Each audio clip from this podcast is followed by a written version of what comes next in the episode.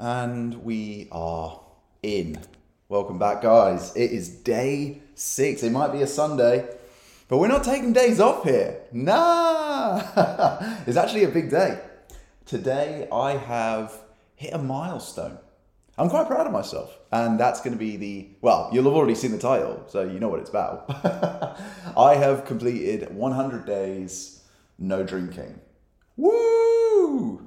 Um, and it's cool. I've done it before, I have to be honest, not for a long time. Um, and I have to say, disclaimer, because I think it is quite a sensitive topic, I'm not an alcoholic. I have never been an alcoholic. I haven't suffered from any kind of like withdrawals. I haven't been like, you know, any of that real nasty stuff, which obviously I appreciate some people do suffer with.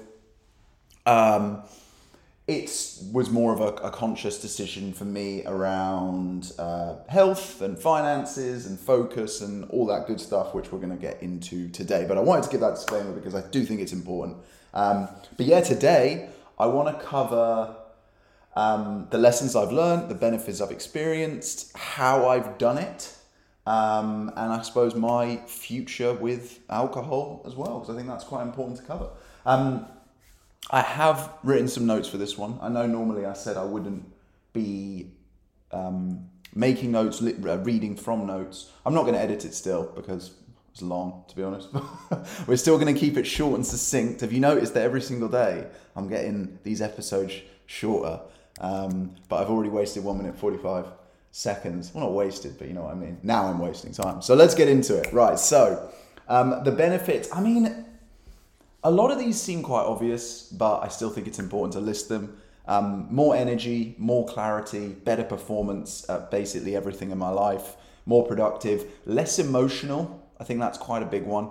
Um, easier to stay leaner. It's also easier to put muscle on. Um, easier to say no to other vices, uh, whatever that may be for you. Um, you save a ton of money and you get back an absolute load of time. To be honest, basically every single metric of your life or my life, I can only speak from personal experience, improved. Apart from social life, which is important. However, there's a couple of things caveat here. I live in Spain in Marbella. Um, the the culture here is not as um, built around drinking and alcohol as it is in the UK. That's been a huge um, benefit, but also just a discovery for me. Um, I don't know what it's like in the US, but I can tell you in the UK, anything social basically is built around alcohol. It used to be the case that you could like go to the cinema and no one drank in the cinema. Like I'm pretty sure it was illegal. Um, and now it's like actively encouraged. like, so like even the cinema, I mean like walking, the fucking zoo, the, the zoo does alcoholic nights. Like literally like go get pissed and pet a fucking lion. I mean, I, I, I don't think you can pet the lions, but that would be cool. You'd need a lot of fucking bravery juice before you did that as well. Um, the benefits are pretty obvious. The reason I did it, like I said at the beginning, was much more around I needed, I wanted to go into a block of time, a season, as it seems to be popular to call it now, of just hard work, of focus, of discipline, consistency. I wanted to work on myself physically. Mentally, I didn't feel I felt like a five, six out of ten. I didn't feel terrible, I, I knew there was a lot of room to grow. Um, and it's quite funny as well because I had planned to go into it before a, a, major event in my life happened, which has changed the trajectory of my life.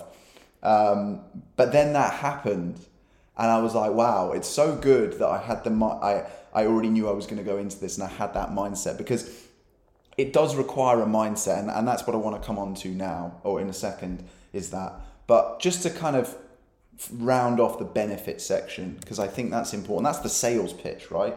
I mean, I shouldn't really have to sell not drinking to you, but you know, let's pretend I work for the people who don't drink company. Um, uh, the main benefit is momentum because all of those things in isolation that I listed the energy, the productivity, the money, all of these things, right? They're all great. But it's when you combine the benefits and then when those benefits compound over time that you really feel and experience that benefit and ultimately the number one thing I think it gives you or brings you or brought me anyway was peace, inner peace. I can only speak for myself, but the anxiety, mental strain, the days, not just day, the days after I've been drinking, they requ- it requires so much of my focus, conscious focus, that I'm not able to be productive. I'm not able to be creative. I'm not able to think clearly. I said, trying to do something like this on a hangover, I'd be drooling. I'd, i it wouldn't make any sense. I mean, I barely, barely makes sense now, but it would be 20 million times worse, trust me. And I think that is the one I the, you know really want to get across. I'm actually going to do a separate video, maybe tomorrow, about happiness and peace. So I'm not going to get too much into it now, but rediscovering the value of peace to me has been a huge game changer for me. Um, huge benefit. And like, don't get me wrong, there's still a lot of stuff going on in my life that would uh, make most people anxious, including me. But man, I can't imagine how much worse it would be if I'd have been drinking. The other thing to say about this, right, is actually let, let's go on to how I how to do this. I think that's important. Make a plan, number one. Uh, make a plan and stick to it. So define the time period that you're going to sort of go sober for. I would steer clear of I'm going to give up drinking forever. I remember when I was in my 20s, I always said I'm going to give up drinking when I hit 30. And to be fair, when I turned 30, I didn't drink for mm, six, seven months, something like that, maybe. Um, but then towards the end, it was the middle of the summer. I, I wanted to drink and I started to like, I was just angry that I wasn't. So define the time period. I've done 100 days. I'm actually not stopping. I, am doing um, 180. I'm doing six months. So it's going to end uh, Easter weekend, the end of March. I think it's like the 29th of March or something like that, 28th. That'll be 180 days for me. So I'm not done, um, but I just feel like 100 is a nice milestone to, to discuss it. So make a plan, define the time period. Don't say you're going to give up drinking forever because you might, but by saying that, you're restricting yourself. And if you restrict yourself, you're just going to want something more. The last piece on this is tell other people you are doing it because then they're going to hold you accountable and you can't be sneaking drinks. You know, if you make this plan in your head but don't vocalize that you're not going to drink, it's not going to make sense to people when you start living this healthy, sober life. And the alcohol is the only drug which is uh, people question why you're not doing it. You know, have I said that right? People question why you're not doing it. Yeah, no one's going to question why you're not doing heroin. If in fact it's the opposite. If you're doing heroin, they're going to be like, "Are you okay?" Right? Cocaine's a different one, right? Cocaine, people do it. It's kind of accepted pretty much now. Um, I don't personally, but a lot of people do. I'd probably say like 80% of adults, probably. Uh, maybe not regularly, but they do. Um, and uh, but it's just accepted. You're not really like criticized for it. No one looks at you and thinks drug addict. It's just socially acceptable now. Um, but yeah, like heroin, people are going to be like, whoa, okay, something's wrong with him, right? You need a distraction. That's the other big thing. You need a reason to be doing this. Now, that could be that you're in so much pain mentally, physically, emotionally that you're like, I need a break or it could be that you've got something to work towards. So it's either you're trying to run away from something. Run away from something sounds like you're being a pussy. You're not. Uh, you're either moving away from pain or moving towards uh, growth. Basically, I suppose is the phrase. Um, so for me, it was a little bit both. Or at first, it was the the the push away from the the pain, and now it, it then quite quickly became the pull towards um, growing my business. So it was quite interesting. I've now got both, which, which I'll be honest with you, has made it incredibly easy for me. So before you go into this, you need to really understand why you're doing it. It's, I say the same thing to my clients when they're jumping into a, a new program. The very first lesson I go through with them and discussion we have is around purpose, it's around that mindset. What's the real, deep rooted, intrinsic reason as to why you are doing this? Um, so that's super important, guys. And what I would also say is give yourself uh, a reward. So if you can, if you're not doing it because you're broke, if you're doing it because you're broke, then you don't need that's your motivation. That's a bloody big intrinsic driver. You don't really have a choice. But if you can, if you're not doing it, if you if you can afford to go out and party and you're doing this for other reasons, put the money that you have saved towards something else. not towards heroin and cocaine or hookers or whatever. Towards something positive and productive. You know, I don't know, it, could be anything. It could be a holiday, a new phone, a laptop, a TV, bloody anything. It doesn't really matter. Just something that you're like, yeah, I've, I've worked for this and now this is my reward. Reward systems are, are very, very powerful. So yeah, that would be it. And also what it does is it that then switches your value system towards alcohol. Because if you let's say you stick to it, let's say you stick to two months. You don't have to do 100 days. Let's say you do one month or two months. You do one month. You do one month in London and you're a guy, you're saving at least 500 pounds. At least. Maybe, probably a thousand. I, I, can only speak for London because that's where I spent most of my time. Um, it's it's going to be different wherever you're watching this, but 500 to a 1,000 pounds per month. So that's upwards of three grand if you did 90 to 100 days. That's probably the monetary value, I would say.